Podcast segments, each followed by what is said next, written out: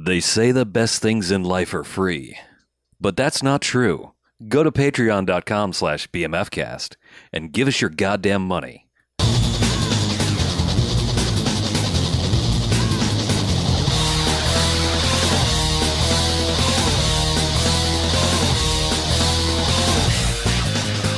Rock and roll.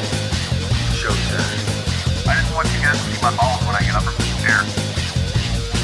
I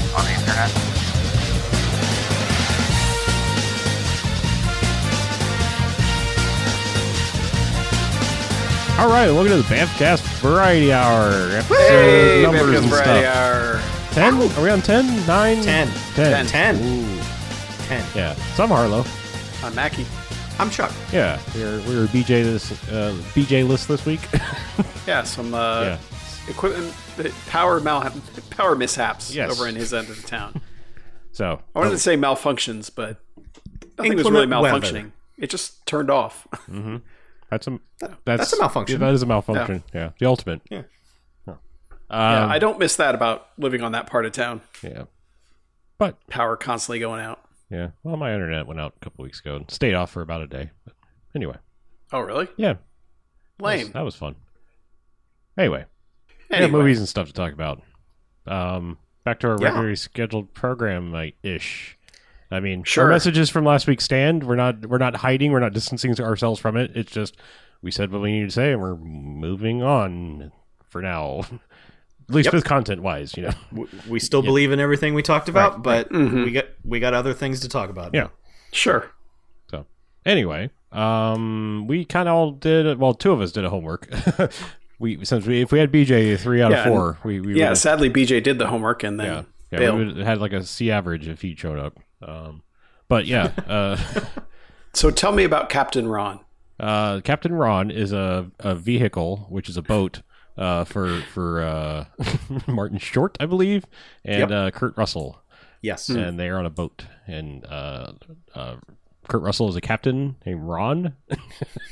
that's the, that's So not wait, I- so is the boat named Captain Ron? no, no, no, no, no. Kurt Russell Oh. is the Captain Ron, the eponymous Captain Ron. Oh, so you meant it was a starring Yeah. vehicle Yeah. for not not the. Yeah, it was a modern. He did a modernization of the old Groucho routine called the eponymous Captain Ron, and it was it was a big hit. It's, it's, that's I remember that part of the movie.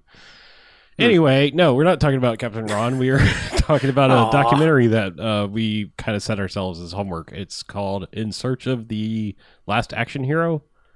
Uh, Last believe- Action Heroes. Heroes, sorry, and it's a I think it was a crowdsourced documentary that has now found its home on Amazon via Prime if you have it, or rental if you don't.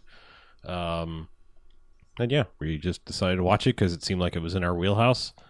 Uh, and yeah, that's we're going to talk about that first, I guess. Um. So yeah. So what have the filmmakers made anything else that I'd be familiar with? I didn't look it up. Like, I mean, Yeah, I I don't did- know if it's the case because, like, I will, I will say, I will say this: I don't think it's a great documentary, um, because it's not, it's not very well constructed as far as documentaries go, because there is no through line that isn't just talking heads.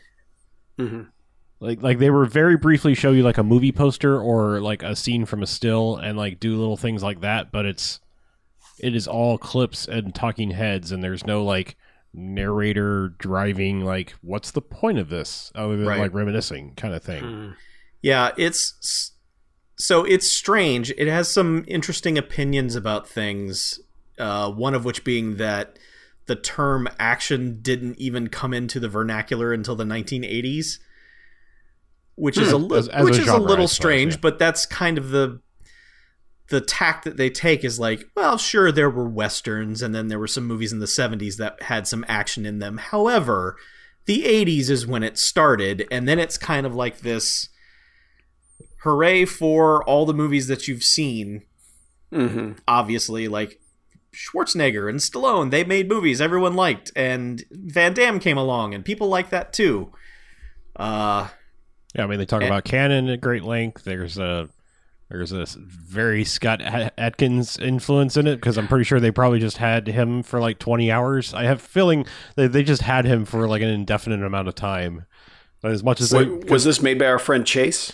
Well, I mean, the thing is, like, so it, Scott Adkins fan sixty eight. like I, I don't- I don't want to diminish it like because they got a, a a wide swath of people to talk to you know it's, mm-hmm. it's just it's it's all over the place including like i mean like alex winter's in there and i'm sure it's easy to get alex winter but it's like hey you know you come talk about this because you were in death wish 3 you know and it's like you know and a couple other like low budget actiony things but like that's kind of his big claim to fame is like, i think that was his first movie right? Or something like that Something like that. Yeah. Yeah. It- They got him more so. He was in the canon documentary. Mm, okay And so a, a lot of people seem to have been available from that. And it Mhm. was just like, well, they talked for that. Maybe they'll come talk for this. I, well, I was going to say like because there's a lot of like repeated information that's either from that canon documentary or Yeah. it's not called the movies that made us, but it's the one that those the toys that made us guys made, or is it the movies that made us? I don't know.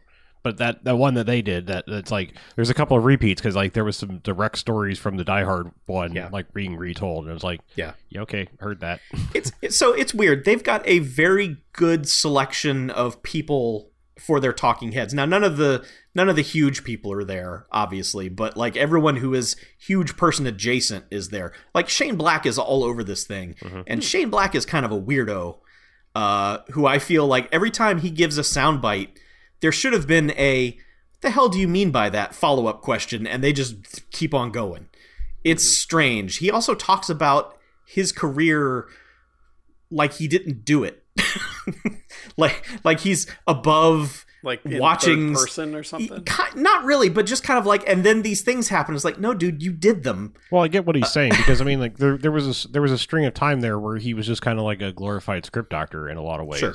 and he did a lot of that. And I think that's what he was talking about is like, hey, I either like I got story credit because here I, I wrote a draft, and it's like they kept some elements, so I got a story credit, you know. But it's like I, I think I think in the it, that's the thing is like this this movie sounds like it might be a documentary about Last Action Hero. It's not. I mean, there is a section a, a small section of it, but like you know, a lot of people took a stab at Last Action Hero, including Shane Black. It's like he's got partial writing credit on it, but mm-hmm. you know, he I think what he was talking about is like.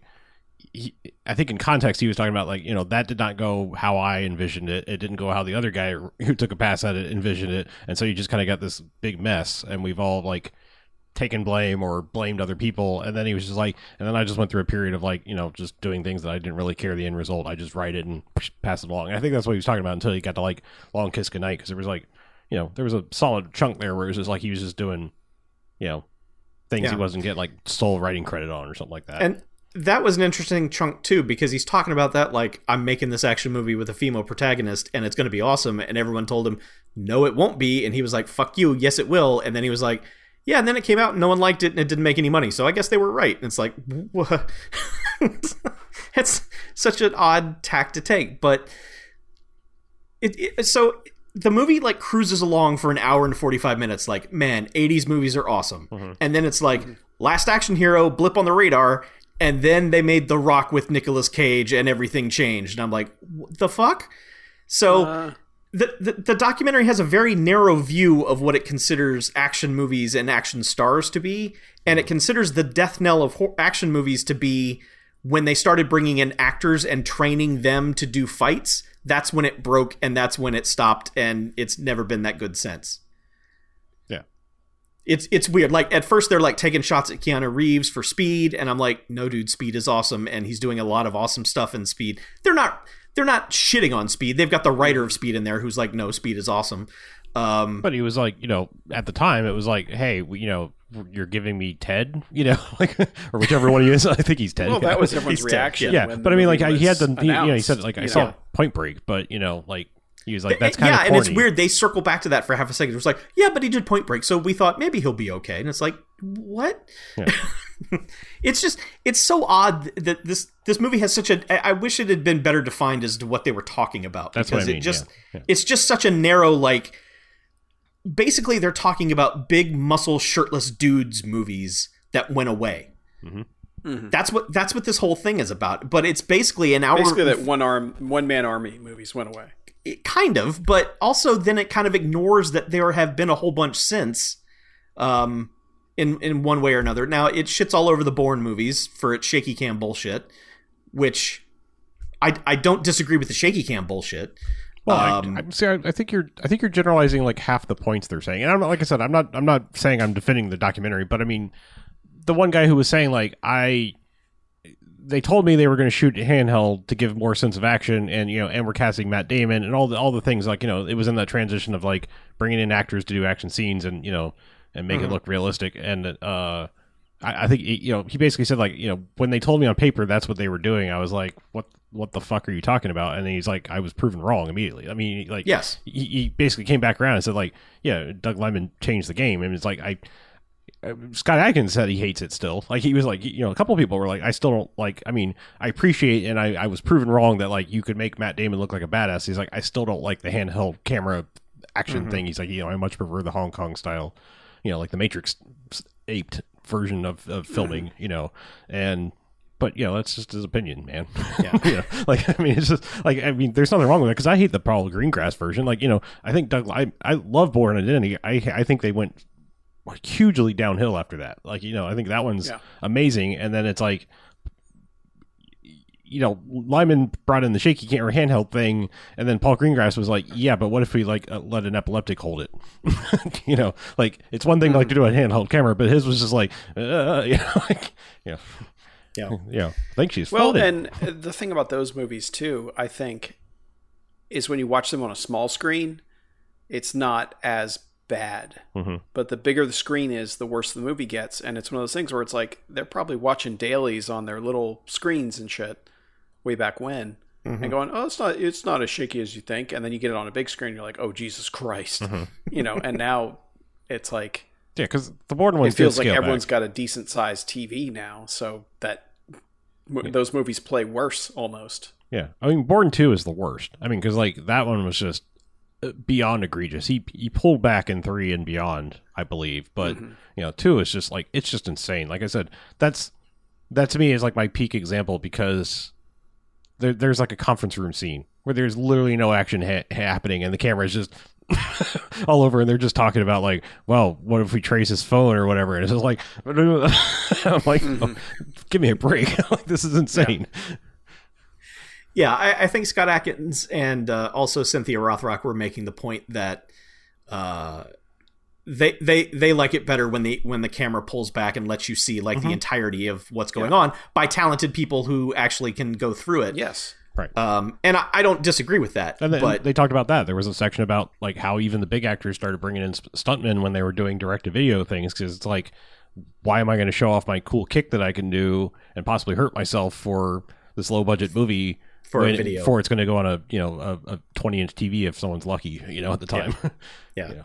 it's a joyful celebration of 80s action movies and then it's just like oh and then it went wrong um i, I get so it, it because the big people aren't there they bring in all the the b tier people to talk about the big people which i feel like isn't necessary i wish the b tier people were talking about themselves more like matthias hues is all over this thing like the the dude from I Come in Peace is all over this, and they don't even. He's got like eighty five credits. Like the dude has made a bunch of Z grade action movies. They don't sh- they don't show any of them. I love that like every time they go back to somebody they kept putting their name up, but then they Yeah. like if they were They give him talking, a different credit. yeah if they had different credits or different things Yeah. they were known for, or if it was relevant to what they were talking about, they change up their credits. I, I just thought that was funny throughout the course Yeah. of the movie. So they don't show anything that he's ever done, which is odd. Uh, Scott Adkins is all throughout this thing, looking and talking like a like a like he's twelfth in line for the for the the king. he's just a normal dude, just sitting there talking, and they. It's not until the very end that they show a couple of clips of him, and it's just like that guy looks entirely different in the movies. He's just a normal looking dude with the most proper British accent, just smoothly talking about his friend Jean Claude Van Damme and shitting on random things throughout the movie. Uh, every time he would pop up and just say, uh, he- they would just interject with him to say something about Street Fighter or something. I would just laugh because it was just like, this is not who I expect Scott Adkins to be at all. This is so strange. Um, Yeah. I know I dislike Street Fighter. I need to watch Street Fighter again uh, just to see if I'm on board with its dumb, goofy shit by now. They they spent a lot of time talking about Street Fighter for some reason. Oh, Um, because they, I mean, they, I think Steven de Souza was another guy they Yes. had like as unlimited Yeah. time with. so yeah, I, I love the guy who wrote Rambo three, who actually says a lot of people have told me Rambo three is the best Rambo. Like, He's lying. I'm like, no, he is dude. lying. Like, no one has ever said that to you. Absolutely 100% lying.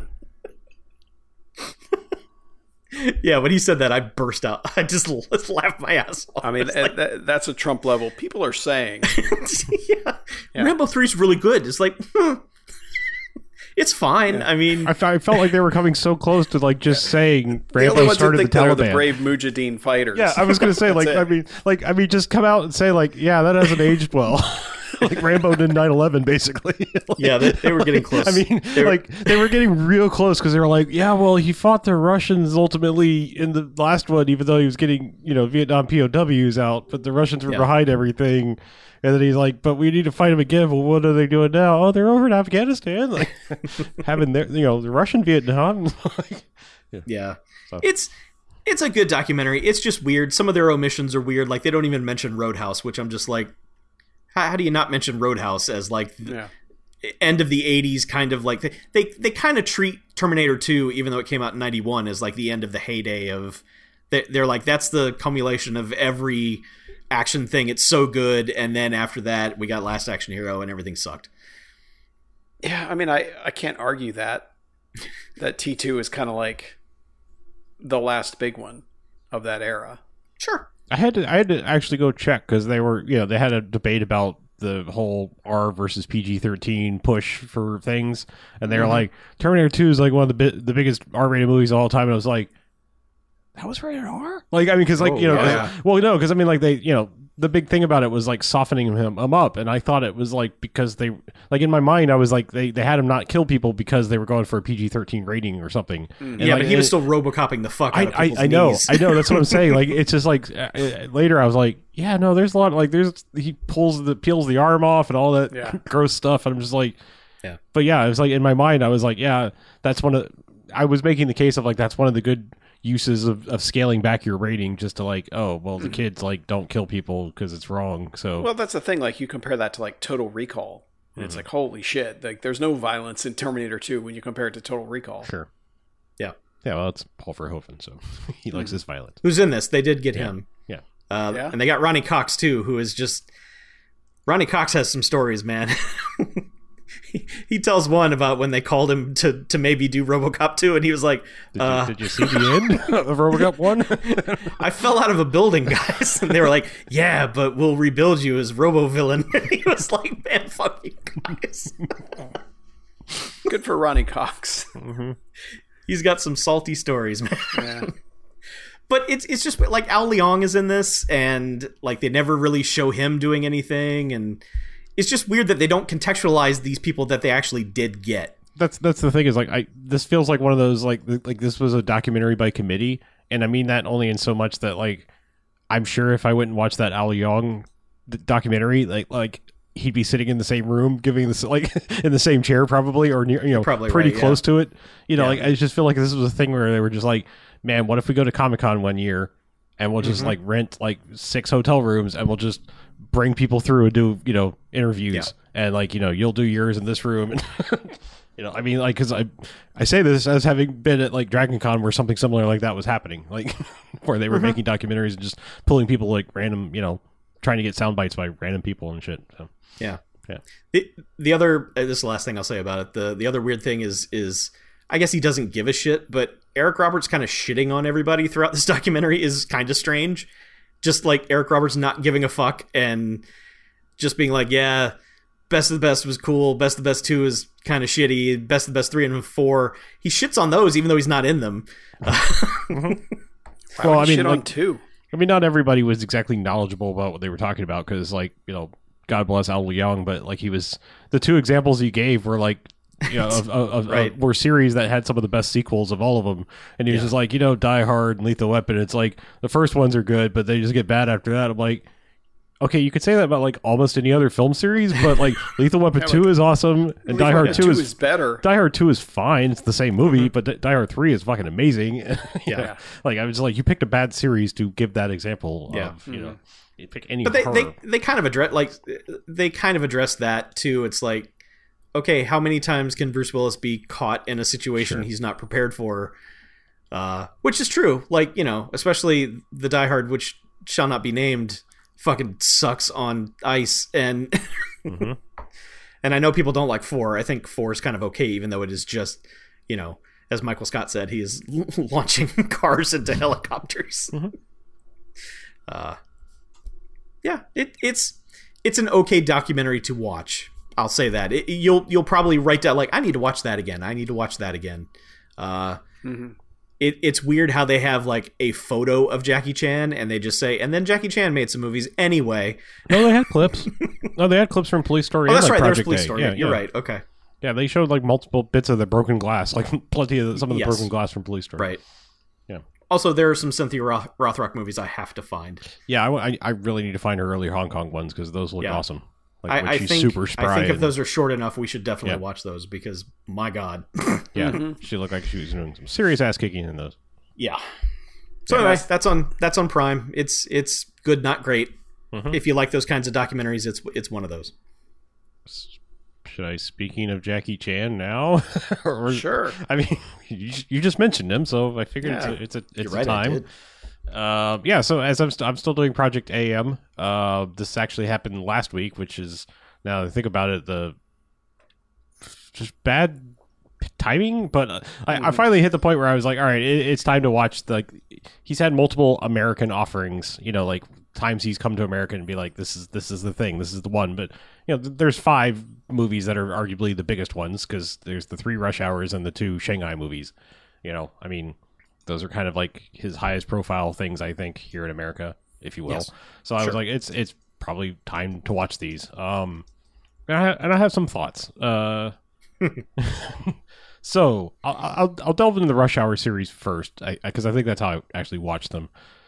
Rush Hour is a weird series because, I mean, we we've all kind of universally agreed that like Brett Ratner, not great director, probably awful human being. I think we've determined that too now. Um, t- for confirmation bias, but you know, like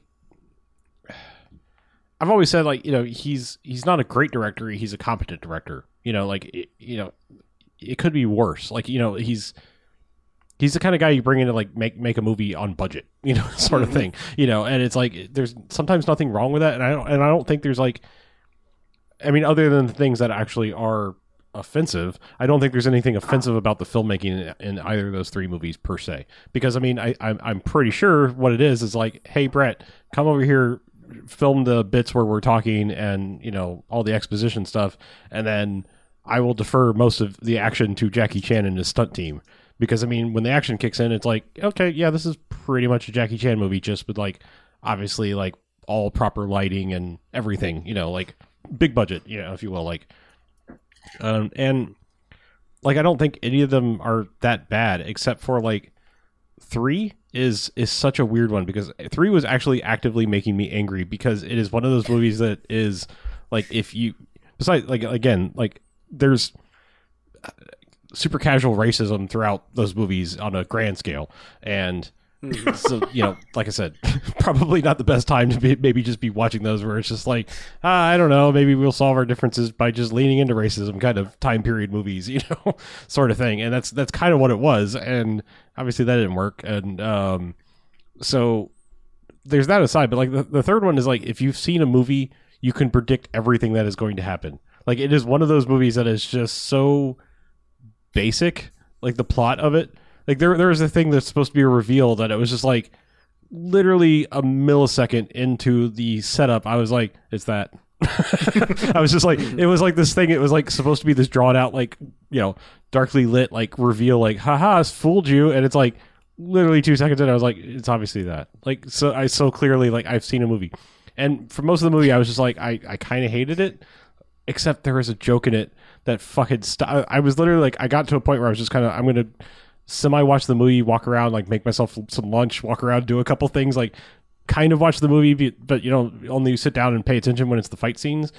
And there is a joke that is not in a fight scene that just stopped me dead in my tracks, and I just guffawed. Like I mean, it is like a, it's a Chris Tucker line that's in the middle of like a, a trying to be sex scene and it's just fucking funny as shit. like I don't even want to try to like re-say it, but it's just like it is this I don't know if it's an ad lib thing or, or it's just fucking great. it's just, and it pissed me off that like there was something so goddamn funny in a movie that is so utterly mediocre otherwise, because there did not need to be a third one of those. And I hear rumors they're maybe make, making a fourth one. It's like no, just They no. keep saying that. Yeah, like I would see. I or, I'm, I'm going to move on because like rush hours are fine. Like there's there's some good fighting sequences in it. There's there's nothing spectacular. Like it's not like you're going to get some of the best uh, you know Jackie Chan things that you've never seen in anything else. There's some good stuff. Not nothing spectacular in any rush hours. They're they're they're fine. Like I said, they're just good background. You could do worse kind of movies, kind of thing, in my opinion. The Shanghai movies are are a little bit of a different story. Um, because like the first one I, i've never particularly liked the first one I, I will say this about the first one because i will start positive i in watching it now that is a beautifully shot movie and maybe it's just because i've been watching so many i'm not saying like a bad thing but so many more rushed lower budget jackie chan movies that like this movie is fucking gorgeously shot. And and it's just it's got really great locales in the, in the old west and all this stuff. And it's just like i, I kind of forgot how good it actually looks.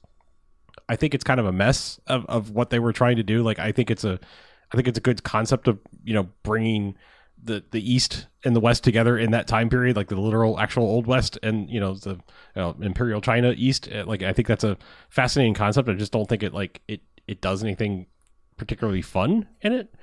But I kind of adore the second movie, Shanghai Knights.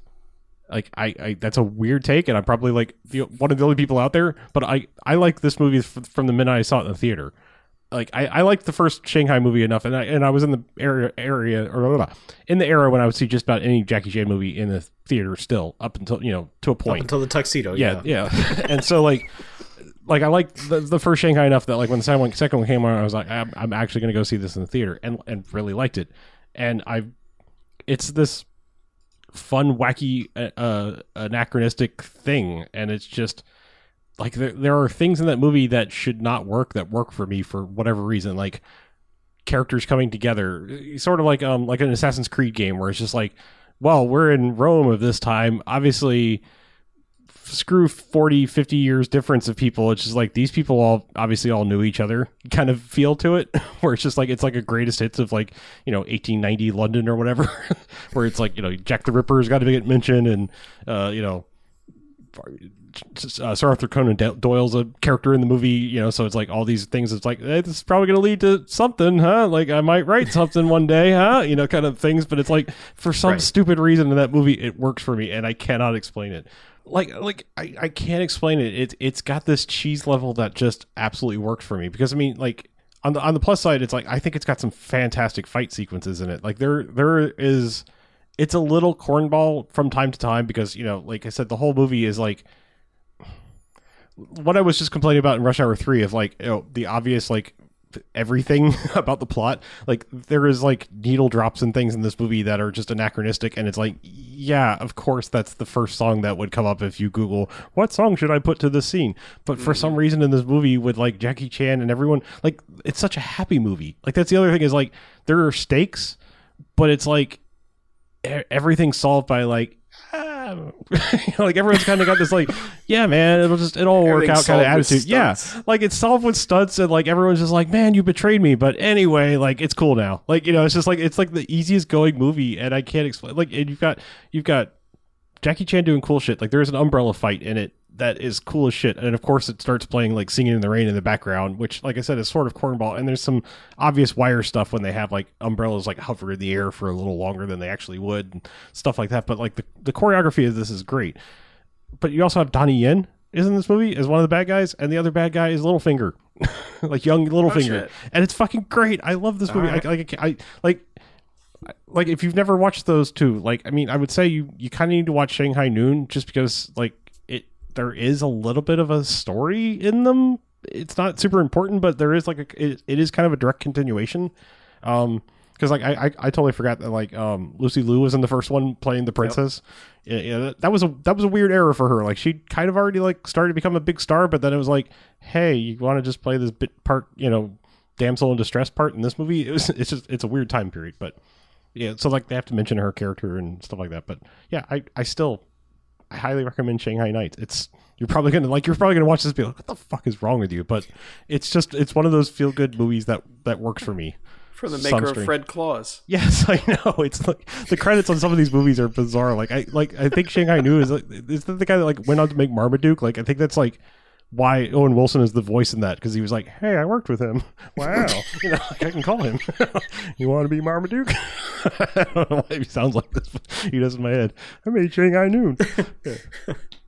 But yeah, that that is one of the interesting things about that documentary though is that they kept mentioning how many times like these action movies are directed by people who have no idea what they're doing mm-hmm. like like constantly and it's you know with these things too it, it's they're people who are not action directors are directing action movies Like I said, Um, I think it works for the Jackie Chan movie because, like, you know, you know his entire stunt team is going to be there anyway. So it's just like you have like thirty, you know, quote unquote directing credits under your belt, Jackie. Take the reins on the action sequences. It's yours. You know, you're going to do it right. You know, so.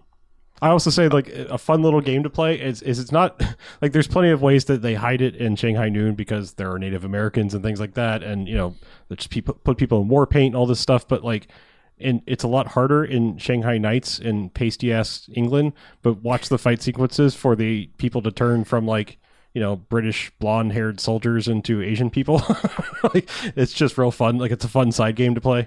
Like they do they do a pretty good job hiding it, but like there's some shots that's just like whoa, that is an Asian dude with the blonde wig on. Okay, like, very clearly, yeah.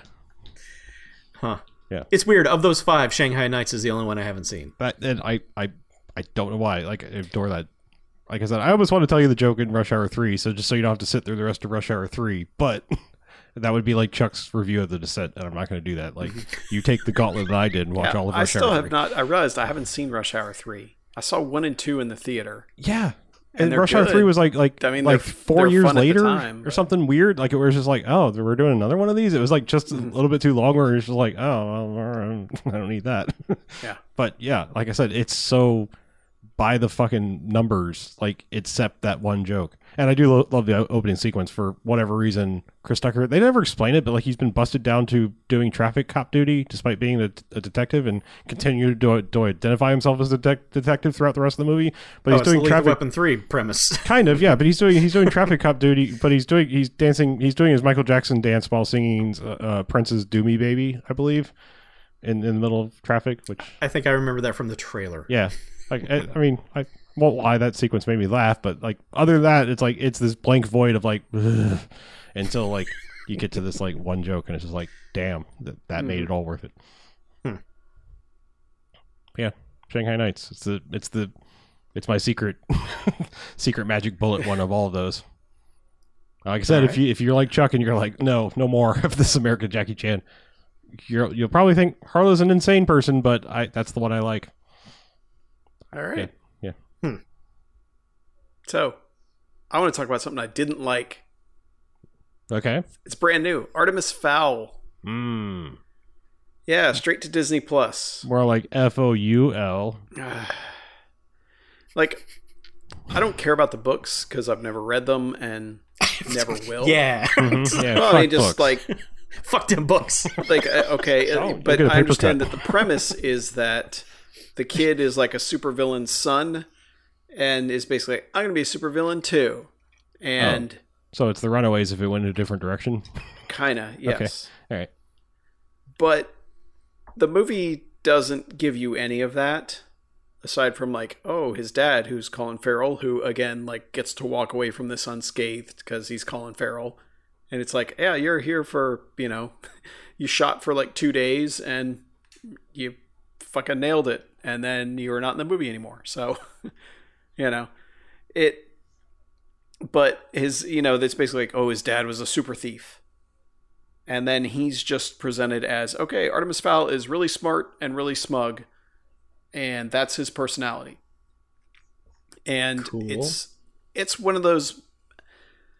The thing about it is, the movie itself is just trying to hype man this character, even though it's not happening.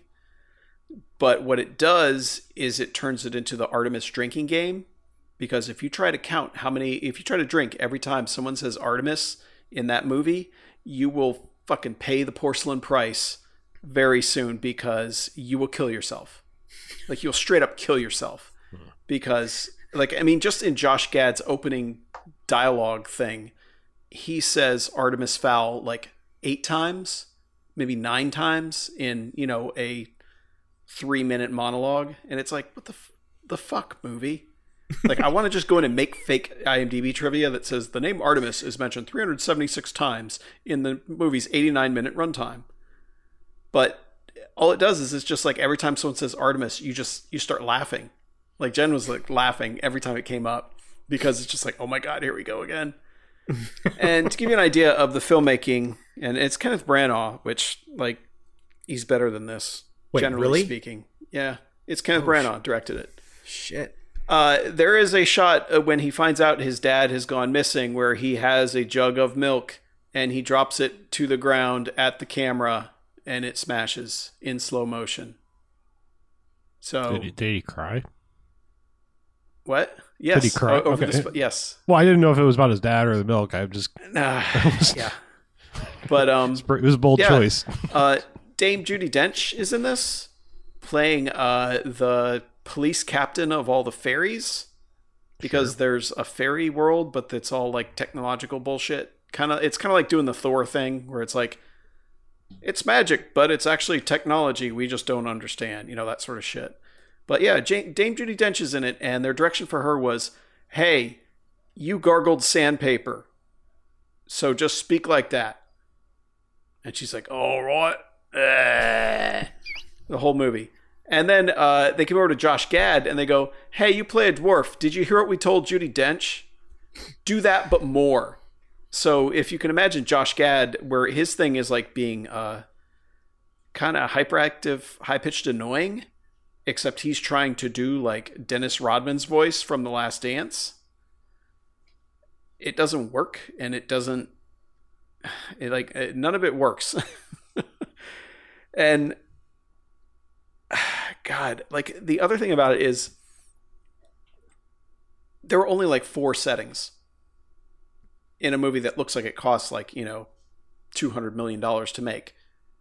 There are like literally four settings. Like they got through all the like basically the fairies come to his house because i don't even want to get into it but like they all come to his house to try and get him to give up. He's he's captured one of the fairies so the whole plot is to get him to give that fairy back and that's like an hour of the 29 minute movie is them laying siege to his house and him going well i've got a plan and i'm going to beat all of this because i'm smug and i'm artemis fowl and i'm 12 and Are the fairies bad?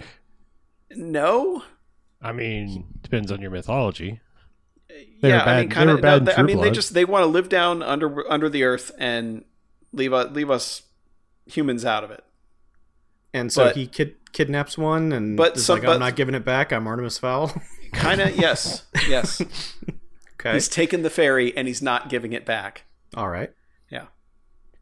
But hmm. that fairy's father was helping his father hide some fairy MacGuffin, and he, that will end the world because yeah, his father's been kidnapped by a bad fairy, and it's just. It's very clearly like, all right, we're setting up a whole bunch more movies here, but my understanding after reading more about it later is like they took chunks from the other books and then just used them here, and then missed all the things that cause the character development that make those parts work. So they actually could have made a series of movies, but they cheated and jumped ahead. Yes. Cool. And they pissed off everyone that didn't like the books. And then people like me who haven't read the books are just like, wow, that's it? And I'm supposed to like this kid? Because, like, he's a douche. Like, throughout the movie, he's just, he's a smug douche. And the only thing worse than a smug douche is a 12 year old smug douche. And, yeah.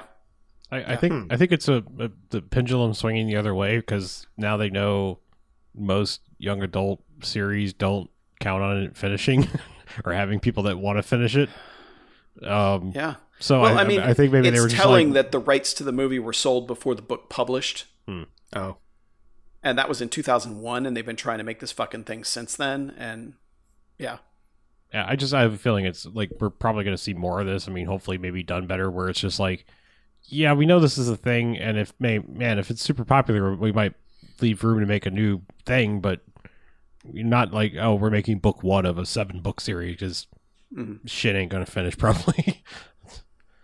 you know, Hmm. it's very few things now that are like you know going to sustain from the you know because I mean even the Hunger Games by the last one people were like yeah we were done with that shit two years ago like we were Mhm. over we were over the books and barely cared then Yeah. you know it's like I mean I know they did fine but I'm just saying like by the time those movies were done being done being made they were like I think the actors were fucking tired of it like you know the audience was kind of tired of it you know it's just it's a big committal you know thing like Harry Potter worked but like very few things will those those stories didn't necessarily had have growth. They were just like, "Welcome to the next Hunger Games." Mhm. It was like, "Oh, all right."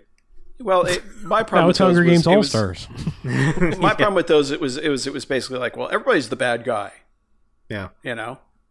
Yeah. I don't know. it- Like I said, yeah. I mean, I, I think I think if I was a writer and I was shooting for like I, you know, I'm just going to make money by shitting out some young adult fiction thing, I would make a three book series and then crank out another one because those are like, I think three book series are perfect for movies because like movies work really well in threes. It's not too much of a commitment. You know, you, you lock in some actor who maybe becomes more famous midway through mo- making them, but then you've just got the cachet of like, well, you committed to three movies. You know, like it's it's just like it's it's an easy it's an easy bankable thing. You know, like and if I was like looking to cash in, it's like yeah, here's three books of this series, and Mhm. Yeah, it's weird, and most it most of them either don't end up getting finished or they just trail off and no one gives a shit. But there's there's one that I thought that was decent and was surprised it didn't get another entry, and that is uh, I am number four, okay, which I think is another Disney thing. Mhm. I know it didn't do well, but that to me, I was like, well, this is more interesting than most, and it had Olyphant in it, so that you know that it had some had some stuff relevant to my interests. I'm- I'm had surprised- the other guy from Magic Mike. yep. uh, Mangliano, No. Manganiello, Manganiello, Mangliano.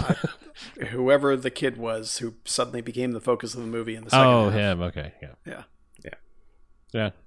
No, I mean, like, I'm surprised I like the Maze Runner movies as, as much as I did. Like, I mean, there's nothing special about most of these series, but like, if they, you know, if they're competent enough movies, and you know, you know that you're not in for this. Like, I mean, like when I was trying to watch the, the fucking Divergent series, and by the second movie, it was like, oh, nobody wants to be here. Like, hmm. immediately.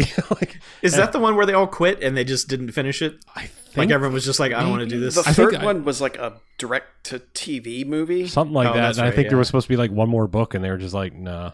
Yeah, they all quit. yeah. yeah.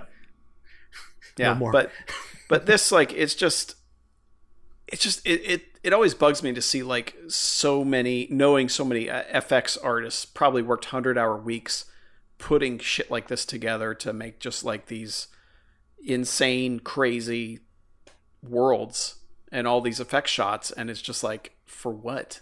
You know? Go watch like, Bright. like that that's almost the worst thing about a you know a huge budget blockbuster just being terrible and not just in like the Star Wars way where it's just like no everything has to be tech you know green screen.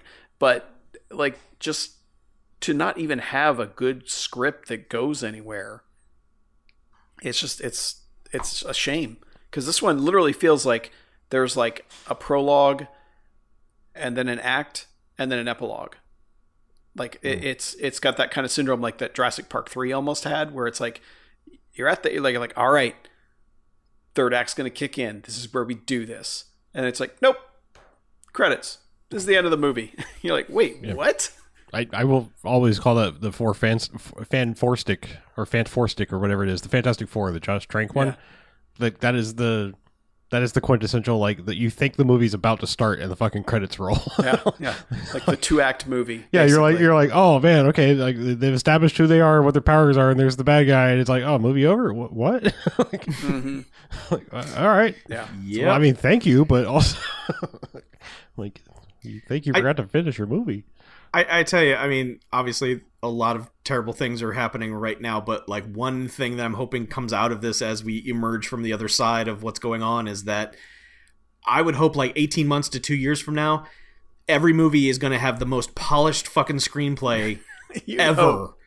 Like they, you know, they're, they're, since nothing is being filmed right now, everything is just be like, okay, refine the shit out of this. Mhm. No one's writing pages on the fly. No one's like, I don't know, rip that shit out. We'll just, co- we'll just, you know, cover it with narration or something. They, every script like for a movie two years from now had better it, like that Fast and the Furious movie that they delayed. They better be just filling any gap they can think of in that film with some kind of like, all right, we just need to insert a thing here, and this will make sense. And although it's not going to make sense, it's a Fast and Furious movie. Mm-hmm. But, but yeah, that's I'm I'm hoping, man. There's some polished fucking screenplays. You'd hope. Yeah, I mean, I think I think first year or two is just going to be like you know the backlog of movies that have been sitting on the shelf Sure. since nothing's being made right now. Yeah. Yeah. Yeah. So I I got a thing that people don't seem to like that's streaming. What is it, Chuck? Uh, I watched the entirety of Space Force. oh yeah. Oh yeah, I did that too. I f- Yeah. kind of forgot to bring that up. Um, people don't seem to like Space Force, and I'm not exactly sure why. I haven't dug deep to figure out exactly what's going on there. I don't think it's great. I don't think it's an amazing television show or anything. I laughed. I I plowed through all 10 episodes and was like this was entertaining. There's a lot of stuff that could have been better. Uh they seem to rush to a finale super quick. Like in the last couple of episodes, it's like someone gave them word that a four season show was going to be a two season show and they're just like uh-oh do the thing now go. And they just had to like jump ahead. They don't really even jump ahead in time. It's just like okay now do this. Mm-hmm. I, I don't know. I, I that show is fine and i hate to say that because i know people are going to ridicule me for saying it's fine but it's it's fine. There are laughs in it. There are good jokes. I I kind of think the first episode is kind of rough in terms of like what the hell is this? And I'm not really laughing. But then like the second episode is so absurdly ridiculous in what it's trying to do that from then on I was just like well whatever. This is this is so goofy. I, I don't really care. It seems like people are mad that such a stupid idea as creating a space force which is a real thing that is happening in I keep 2020 seeing the commercials for it. yeah. I think people are mad that the show was like, well, let's do our best with a dumb idea. But that's exactly what's going to happen. If if people are being tasked with making a space force, the people who have to do it are going to try and do the best job they can with it.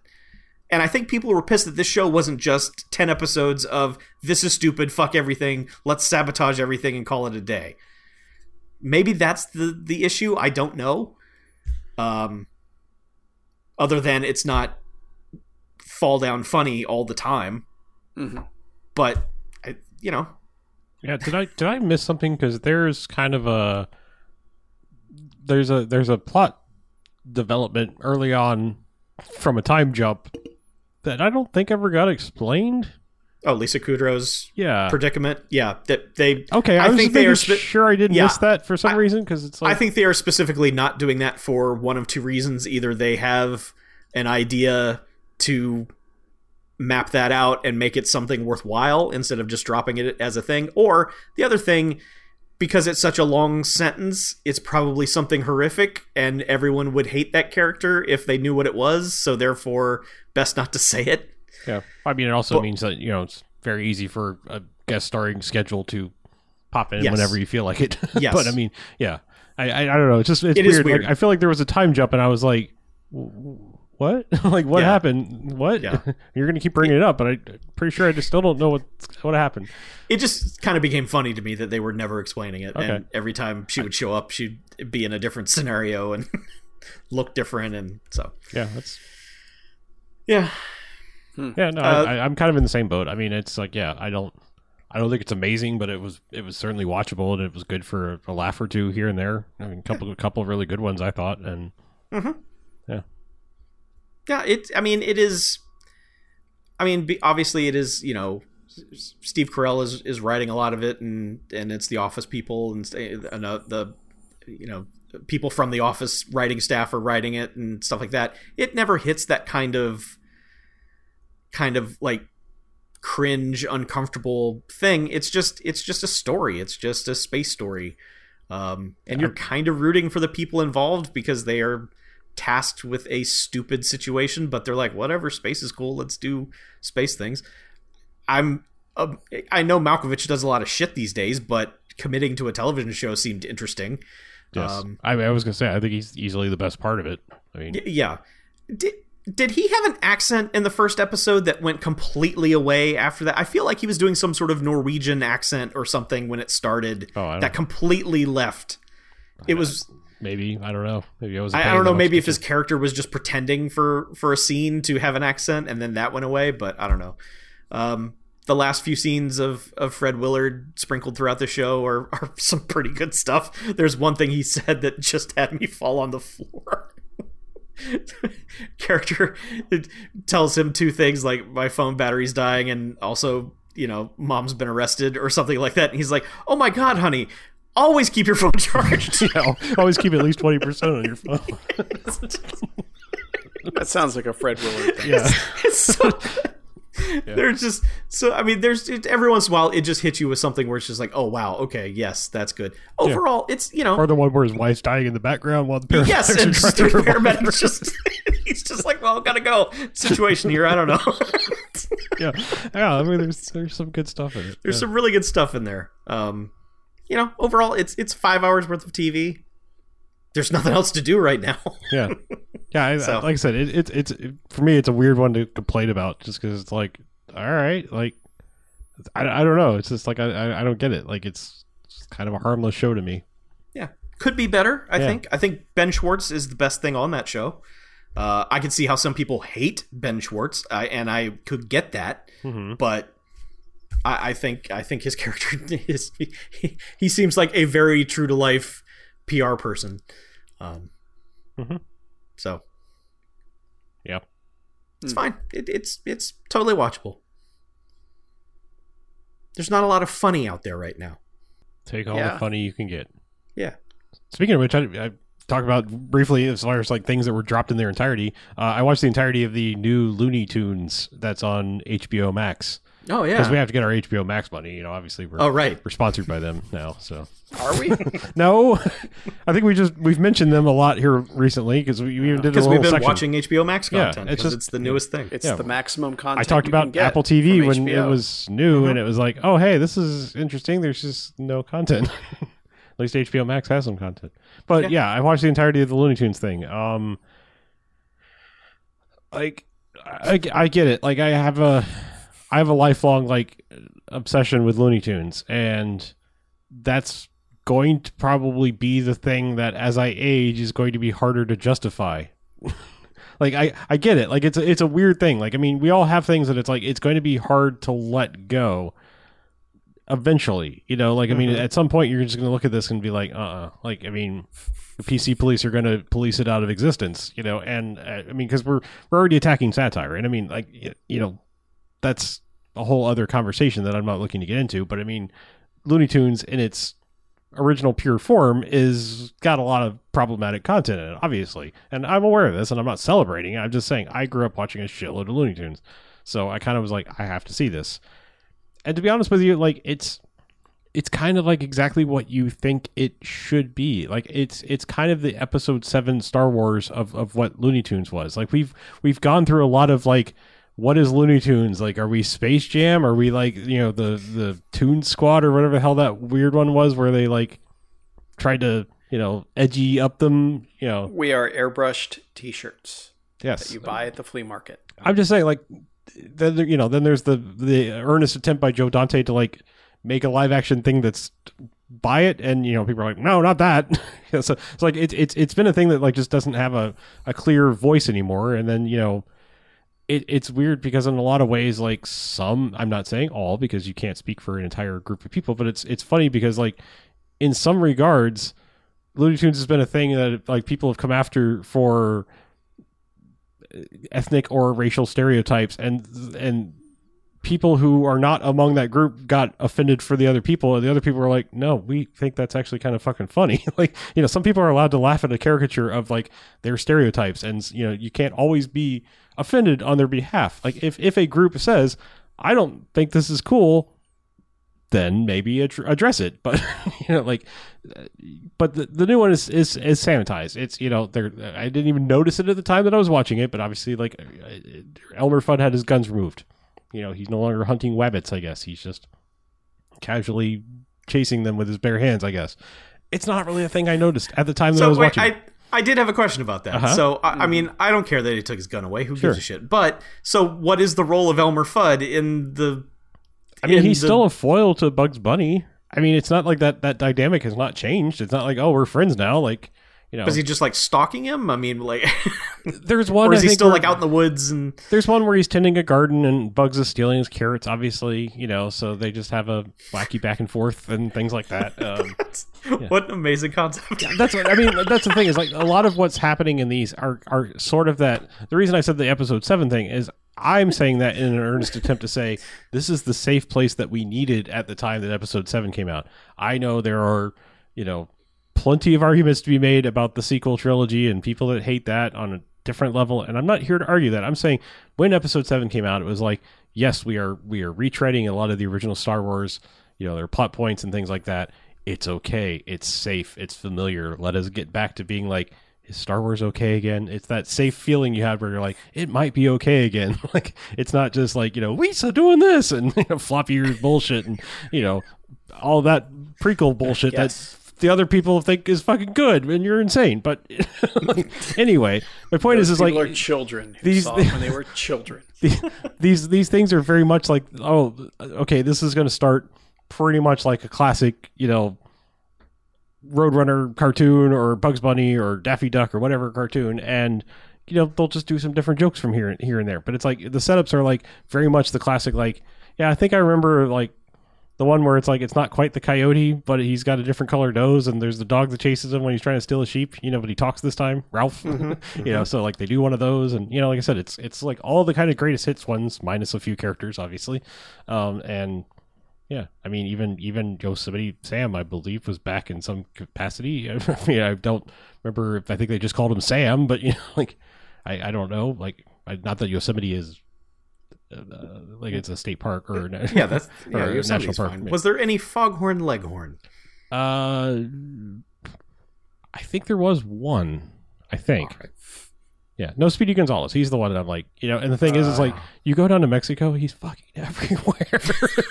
I kind of love him. That's what I was alluding to. Like he's fucking everywhere, like airbrushed, like, like, fucking everywhere. That's What you want? Yeah, and I'm like, we got offended. White people in America got offended on their behalf, and they're kind of like, it's fucking funny, man. like, like, have you seen the, the Huevos things? Like, we like that shit. like, yeah, yeah, I mean, he's the hero of the stories. right, yeah. So, yeah, I don't know. I mean, I get it, but also, Yeah. sure, if if if they like it, then Yeah, by all I don't. means. I don't think they did Pepe Le Pew either, and I don't. I don't recall any like French people speaking out about that. But maybe it was the rapey vibe he was always. it probably was the rapey vibe. off. Yeah. So I mean, I don't recall that they did one of those either. When you put it that way. Yeah, but I mean, like they, they they brought back a character that like I, is always always one of my favorites because they morphed the evil scientist at some point in time. Like, um, there there was this one like remember the big furry red fur creature that chased Bug Bunny in the evil castle one time, and he I had do. this he had this scientist guy, and it was this like little like. He was like this little like Doctor. He looked like Doctor Frankenstein and his monster merged into one little tiny dude, and I I loved that version of him. And then like later he became more of like a Boris Karloff looking, or not um uh, not Boris Karloff, fucking dude in Casablanca. Um, Peter Lorre. Yes, yeah, yeah. It looked kind of more like that, and like Yeah. kind of morphed him into looking sort of like that. And it was just like a weird character change, kind of like I think they kept the fur monster guy, but they they used the original Doctor guy, and I was like, hey, it's, I know that. But, yeah, it's it's Hey. fine. No, I just like I said, I, I wanted to get out that it's like it's if you're a fan of Looney Tunes, it's like yeah, it's sort of like a greatest hits album slash cover band doing it because I mean, you know, all the original voices are going to be a little different. Some are going to be.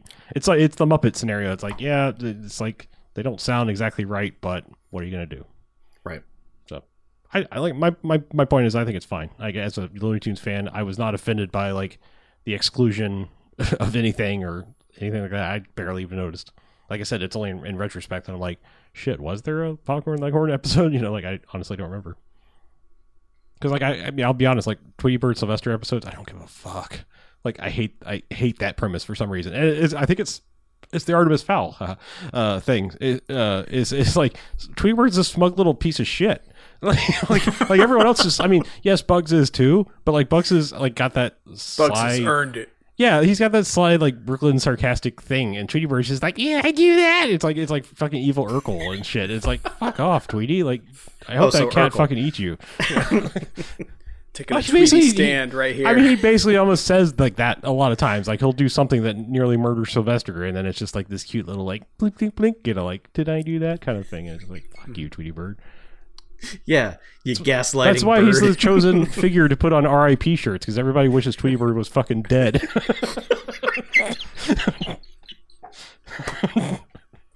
Man, Yeah. him and Little sing.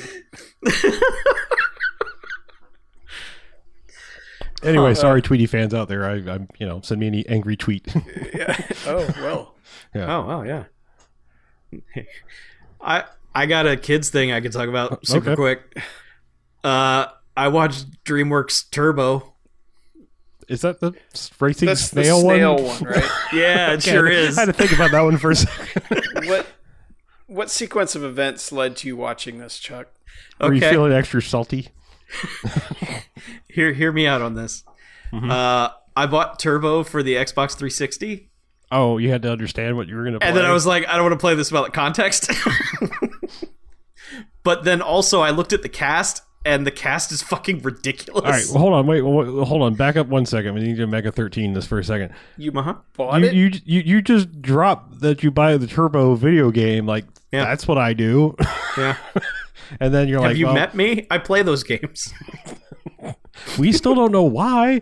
Like, like when someone tune into the next like, No Quarters somebody kills tell somebody, and you're like, why? And then they go kill a bunch more people. You don't just start going like, well, they just kill people. That's what they do. you, you still keep going. Why? this is this is much more innocent than, than oh, that. sure. okay. anyway, it was on sale and I was filling a binder. So anyway, um but yeah, then I looked at the cast and I was like, the cast for this movie is ridiculous. Like t- fucking ridiculous cast for this movie. So I was like, all right, it's DreamWorks, might as well watch it. I, I admit a lot of times I'm like, I get why kids like this, but it's not for me. I don't know who this movie is for. This thing is is so strange. It's Ryan Reynolds the snail wants to be fast, and then one day while traipsing around the LA River, he falls into an engine in the middle of a drag race when the driver hits the NOS, and he becomes infused with NOS, and then he can go fast. And then he and his brother uh, end up at a taco stand, and the taco stand owners are like, We're going to race these snails. And then they're like, Wow, the snail is super fast.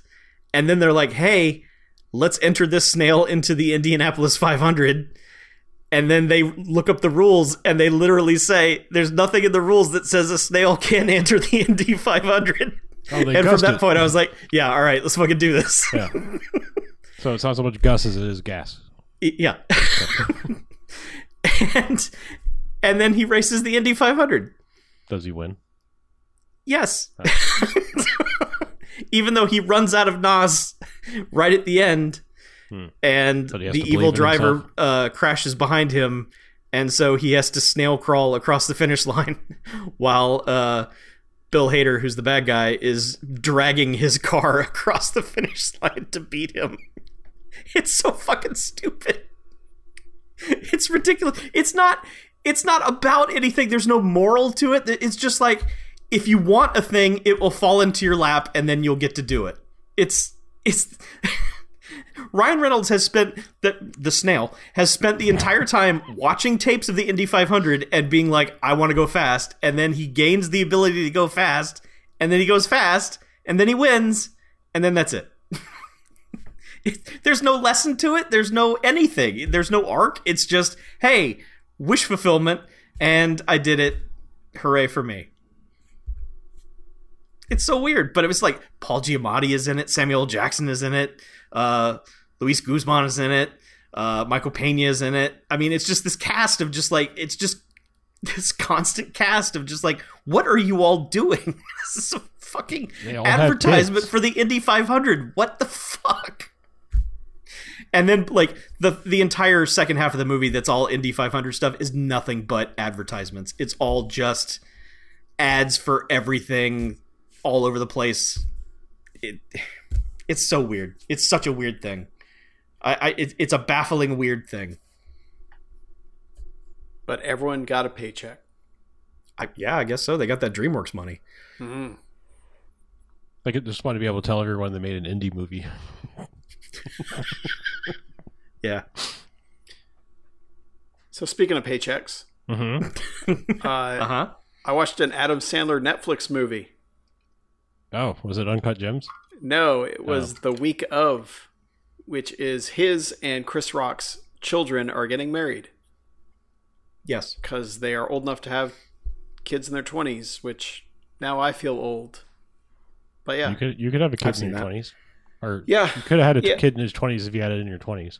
Yeah, exactly. But anyway, yeah, yeah. I mean, it's as far as the Sandler movies go, this isn't the worst. I mean, it's it's Robert Smigel directed it, which I thought he would have directed more things, but he really hadn't. But yeah, he and Sandler wrote it. Um, it's actually got a nice vibe to it, and it's really well cast. Like, it's one of those movies where like almost everybody that shows up in it, you're like, oh yeah, yeah, th- th- that works. Like you find something good about them, and they get a lot of mileage out of this guy they found who has no legs.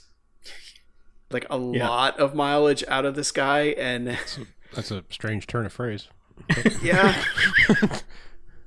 well, you see, he wanted to be Well, in he the wanted Indy to- 500, Right. Yes. Okay. All right. so they gave And- him NOS. He's got NOS legs. Yeah, I mean it's it's all right. It's and and Sandler's not as annoying as you would generally expect, you know. And it's it's just it's it's all right. It's not terrible. It's it's all right. It felt like he was playing somebody he knew, like Yeah. someone in his family, or say, like because he had the the weird characteristics of that dude down of just like how he would always be like, ah, it'll be all right, you know. Eh, Yeah. Your ceiling's leaking. Ah, we'll fix that. Don't worry Yeah. about it. Here's a twenty dollar bill. And what's really something. weird is I totally bought him and Rachel Dratch being a married couple.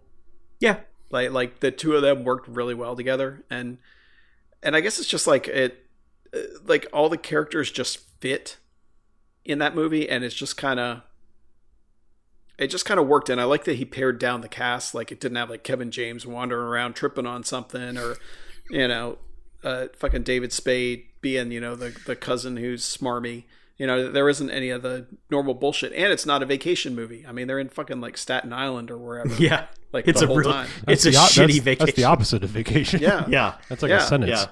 but it's it's kind of it feels like they actually had a story they're like you know maybe we should try with this one you know it's not just hey we're going on vacation write some jokes which seems to be the mo for all the other ones but i don't know i mean yeah. it's I, it feels like their Netflix movies are are they don't have to necessarily make something that's bankable because they're going to get Mhm. paid regardless. It's just got to be something that they know they can put together. Mhm. Like like if that movie had been a theatrical movie, no one would have given a shit about that. oh no yeah but i mean I, I guess that's like when the bar doesn't have to be set very high it's easy to jump over it and that's kind of what they they Netflix. pull off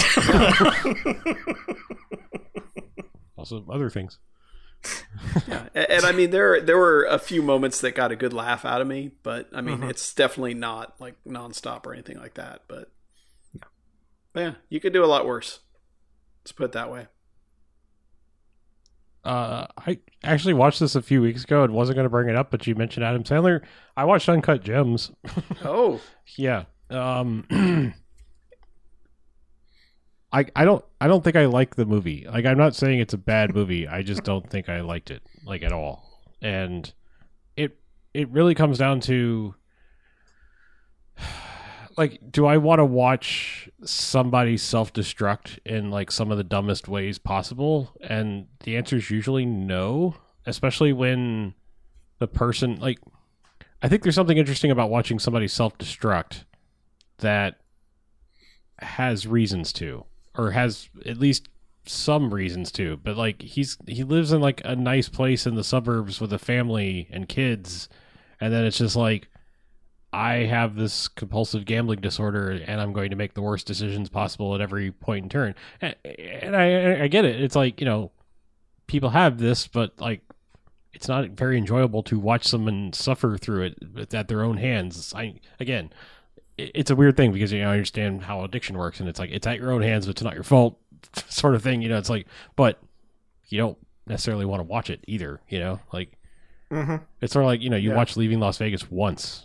like I, I kind Yes, of I worry about it. people that watch that movie more than once in their life. Like like uh, acting aside or whatever. No, like there, there's there's listening to the blues and then there's like wallowing in misery. Like I said, it's the difference between like you know. Give me a good blues album, but it, like don't give me a Cormac McCarthy book. Book, you know, because it's like I there's only so much I can take in a sitting. Where Mm-hmm. it's just like you know no, and I- like I said, it's it's fine and i mean i think like he's doing a thing you know trying you know it's i i i, I feel like this is going to sound mean but I, I kind of believe it it's it's sort of the bruce willis principle like i think we've seen adam sandler not give a shit for so long that when he kind of half tries because i still don't like necessarily say think like he's doing some amazing thing sort of like i kind of had the same reaction to like punch drunk love where it's like everyone was like oh my god, this is where he becomes serious. Like he's going to do the Jim Carrey transition into drama, and it's like, is he though? Like, because I, I don't think it's that special. Like, you know, just because you put a you know a guy you're usually going, eh, you you bully, like, and put him in a drama thing doesn't suddenly make it like, oh, he, stopped being doing silly voices. This is good now. Like, no, there's just some people like, you know, never did I think like put him in the highest quality thing ever, and it's like Syl- Sylvester Stallone is not going to like do some amazing acting performance. He's going to do good for an action star, you know, kind of thing, Right. you know. But like I said, uh, that maybe that's a bad example because Rocky and first Rambo have some drama in them and stuff. It's like this is like less than that. Like I, you know, I just don't think Adam Sandler has the capacity to be like an amazing actor. You know, it's just like, oh, you've just kind of been coasting along doing silly voice thing and barely caring for so long that when you do something serious again, people are maybe a little overreacting to how good it is. Just a little bit. like I said, yeah, Yeah. like Bruce Willis has done this a few times throughout the years where it's like, oh, maybe this is where he cares again. And then it's like, nope, right back to the bullshit. Mm-hmm. yeah But like I said, it's it's fine. It's a well made movie. It's like I said, I just will never watch it again ever. like, Ever. yeah. Know what I'm in for. No thanks. Um, I real quick just want to mention a movie that's on Amazon Prime called The Hollow Point. Okay. Uh, Alright. It is Patrick Wilson and Ian McShane. Um, I kind of liken it to two things. It's like all those movies that came out in video stores in the '90s that had a bunch of stars in them that were just about crimes in a sleepy town somewhere, that kind of thing. Um, kind of like, that like, that post Tarantino era or oh, more like that kind of thing, like the want to be crime dramas it's like there are people in this that you know and it's like what is this movie and how did these people you know why did they why did they decide to do this and, and things like that um so it kind of harkens back to those it would pair well with uh hell or high water it's like a sleepy desert crime story kind of thing but about desperate people in a bad situation uh th- the story goes some really bizarre places uh, there's at least one plot twist early on in the film where you're like, "Whoa, holy shit! I did not see that coming." Um, because of the cast, you're never quite sure like who's going to live or die and when they might exit the movie. So that's kind of interesting how like the lead could change two or three times over the course of the film. hmm It's it's an interesting thing that doesn't seem to get made much anymore, and I was just kind of enthralled with it when I saw it. So. recent movie. I mean, how how Uh, 20, 2016. okay. So it's the it's the uh, the guy who directed uh, Apollo 18. Oh, okay. That's a weird transition, but all right. It- Is that it's the a- one with the deadly moon rocks? Yes, Okay. it's nothing like that. it, but it was just interesting. It was like, oh, he did that, huh? That's interesting. Wait, was that the plot of Apollo 18? Because I mean, that was the one where it was like it was the found footage thing, right? Isn't that what that was? Yeah, it was. It was this. You never heard about this mission. right, because why. it went horribly wrong, and here's Yeah. here's you know we found footage and on the moon. Yeah. we went to the moon and found this footage. Right. Yes. And it had Literally. Kevin Bacon Mhm. and Tom Hanks. Yep. And Well, Gary Kevin Bacon didn't get it because he didn't go to the moon. Well, none of them did. So Hmm, They had to come back. right. There were problems. So, do you guys have anything else, or do you want some emails? email, yeah, Yeah, I like yeah. email. All right, we got two from Murray, and uh, we'll explain why by the end of it. But uh, the first one, he's titled Joxapalooza. Hello, Bamfcast. This is Murray from Canada, eh? Longtime listener and now a patron. Love your show, blah, blah, blah. I had been reluctant to suggest anything to you guys because Chuck has seen everything and apparently Not has true. some master list of all the awesome movies ever made already compiled somewhere. But since you're down to watching bad Julie Strain fake boob exploitation flicks, I thought I should I thought it should be okay. I give you Ninja: The Final Duel, directed by Robert Tai from 1986. It might be available on Amazon Prime, not sure. There's a copy available on Amazon.Canada. It's the craziest, goofiest, most awesome ninja ass kicking flick that I've ever seen, and I don't use the word awesome lightly. There are naked lady ninjas, stunts, stunts, stunts, crazy bad good voice, voice dubbing, stolen music dubs from the big budget films with constant insanity, and the fights are actually good. I laughed with glee at everything I was beholding. Joy through jocks are to be had. This is a five jocks movie. Best ninja movie ever. Watch, rinse, repeat. I've said my piece. Bye. Okay. So it's called Ninja the Duel. Is that right? Ninja, the final duel. The final duel. Yes. So he said that's all he had to say about it, and then he emailed a few minutes later and said, "Doofus is the name of this email." He said, "Hi, this this is Murray from Canada again. Eh? I'm a doofus. I just watched Ninja: The Final Duel, and it's from 1986, not 1981, and there are no naked lady ninjas in it. It does have a naked lady fighting ninjas, but that's not nearly as cool." I must have conflated the film with some other crazy ninja flick, maybe a Godfrey Ho picture, or Five Element Ninjas, 1982, which is also a goofy, fun martial arts flick.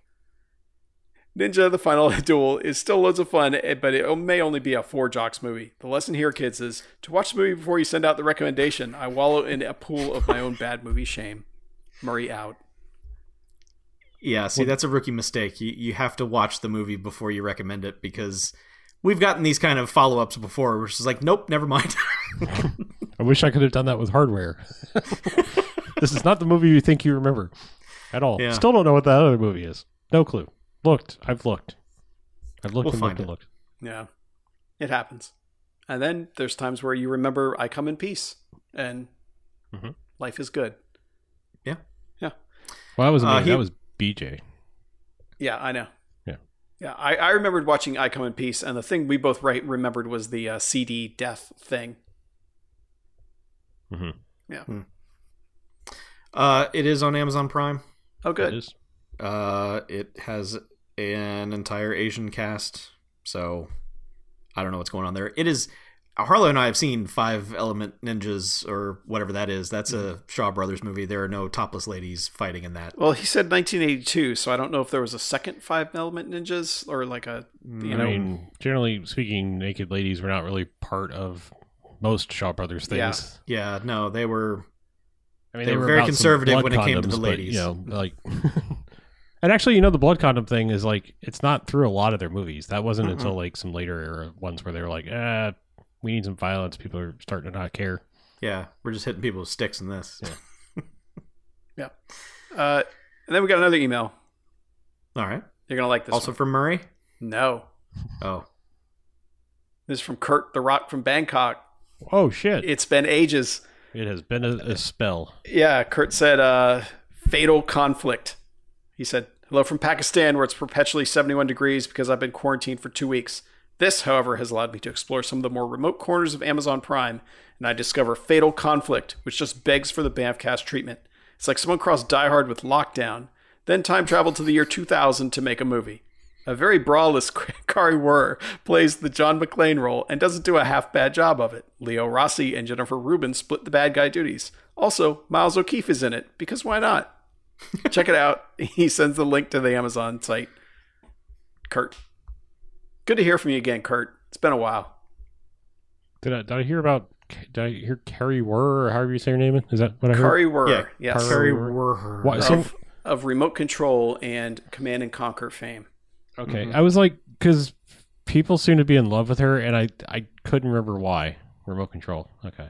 hmm It's people of a certain era, age, I think. And I, Yes. the crazy thing is, like, I watch that show all the time. She must not have done anything for me, or I was just a little bit too young because I don't remember her, like, hmm. at all. No. She I even was- had the remote control PC. I remember game. Colin Quinn. Yeah, she was the cute girl that rolled her eyes at Colin Quinn a lot. Sure. Yeah, I just like I said, it's, That's every girl. Mm-hmm. it's it's been a very long time since I saw that, and I just it didn't carry over to Yep. Curry Curry were fan, fandom or whatever. Yeah. So put it on your giant list of awesome movies, Chuck. Sure, that, that, exists list. somewhere. There's no such list. yeah. Here's a list. Put it on it, Chuck. I have lists, sure. We, we did used to have a list, but that Oh, that list still exists. it does. Oh yeah. Yeah. We had a What's the recommendation list too, but yeah. Problem is so They- much of them had like uh, keywords we don't review. So Yeah. that's always a bummer.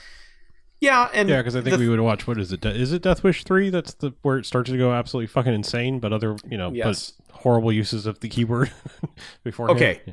Death Wish 2 is the one we can never ever watch because Okay. that's like 20 straight minutes of keyword violations. Mm-hmm. Uh, Death Wish 3 also has that problem, but it's kind of everything in that movie is done with in 30 seconds. Like every scene is over in 30 seconds. And it's mitigated somewhat by just over the topness with everything else. Everything that movie is fucking nuts. Yeah, I was gonna say. I thought that Yeah. was one. I remember you saying like that's the insane one. yes, Death Wish 3 is the fucking most Cannon movie ever. Is is is it a Death Wish movie where he twists the guy's dick or, or just grabs him by the balls or whatever? Like it like just like just janks into his crotch and then just keeps twisting it. Like I swear, I, swear to God, there was a Charles Bronson movie I saw on like cable one time where he just grabs a dude's junk that's like on the floor and just getting information out of him by just twisting his dick. That could be Kinjite, forbidden subjects. uh, I'm sure somebody probably- knows out there. I'm just saying. Like I remember seeing on cable Charles Bronson Let- movie. I was let me pull assuming it up was a my uh, dick twisting list that I've got here. no, I just I was Oh, assuming Richard it was a la- Twisters. I assumed it was a latter day, you know, Death Wish because he definitely Oh. had that. He had the older Charles Bronson look, you know, like he It's- switched. You know, It's definitely a Cannon film, I'll tell you that. Dick twisting. That was their Yeah, thing. you you only Yeah. get twisting from Golan and Globus. Menahem hey, Golan this actually movie means needs more twisted dick, dick. twisting. Yeah, Menahem Golan means twisted dick in Yiddish, I believe. Yeah. That's right. ah, Yeah. I got a Menahem Golan. it was it was a tribute. It was a tribute to him. Menahem Charles Bronson. Jesus. No, I'm I'm I'm looking forward to.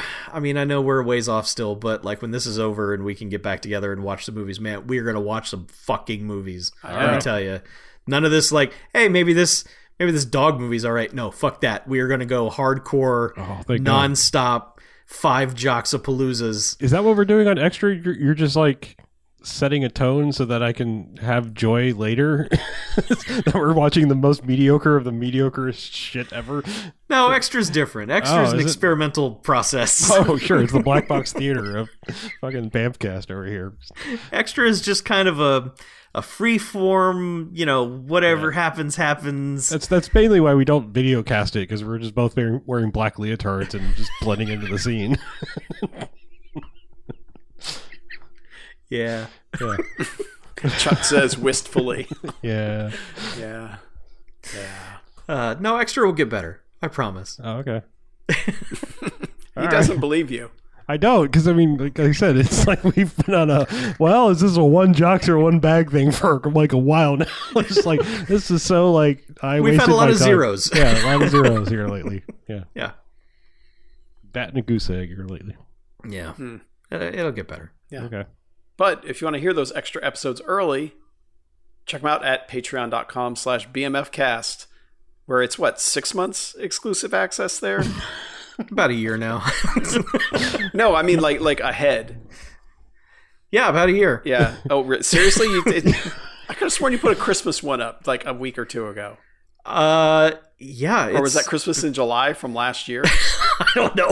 Holy shit. Okay. Okay. So the December episodes are making their way to the main feed now. So yeah, Yeah. about six months. You're right. Yeah, so you're about six months. Uh, yeah, if you want six months ahead, it's only a buck. You could say we're six months underground because I believe that's the latest episode Yes. that just went on the main Yes. feed. Yeah. Yes. Yep. And uh, plenty of other stuff. Uh, bonus Doctor Who bot podcast at a higher level. exclusive ac- access in the Discord server, whole bunch of good stuff. Yeah. We try to make it worth your money. Mm-hmm. So, so check it out. BMF ca- B- Patreon.com slash BMFcast. Ah, can't speak. Uh, if you want to email us, email at BMF at BMFcast.com or give us a call.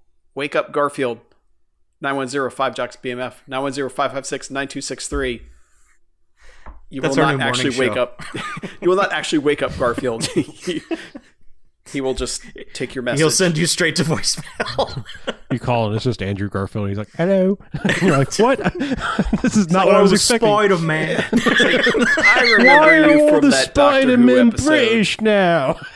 we got me and Tom Holland over here web slinging about. yeah. All right. exactly what's going on. I think I assume they have a British Spider-Man monthly meeting or something, Uh-huh. just to talk about other web slinging action. Actually, it's President Garfield, and I think it'll sound a little something like this. I hate don't know. Mondays. Otherwise, I'm visit- President Garfield. otherwise, just go to bmfcast.com. Find all the social stuff on the side there. yeah. right. Yeah. So, do we have homework for next week, Um. or not should we do yet, no quarters but at some point? I know we do Yeah, that show let's- too. Let's do it no quarters next week. Yeah. Why not? I got some Technically video- speaking, it could just be another variety hour. Be like, we're talking about video games this time.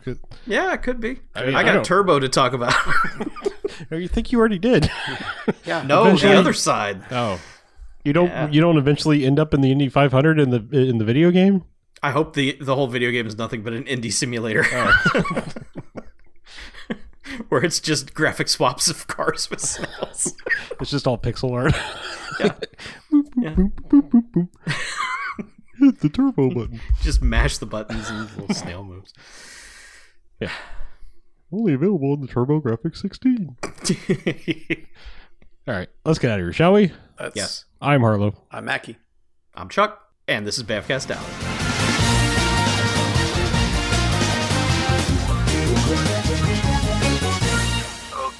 One to kill a bad guy buys the beer.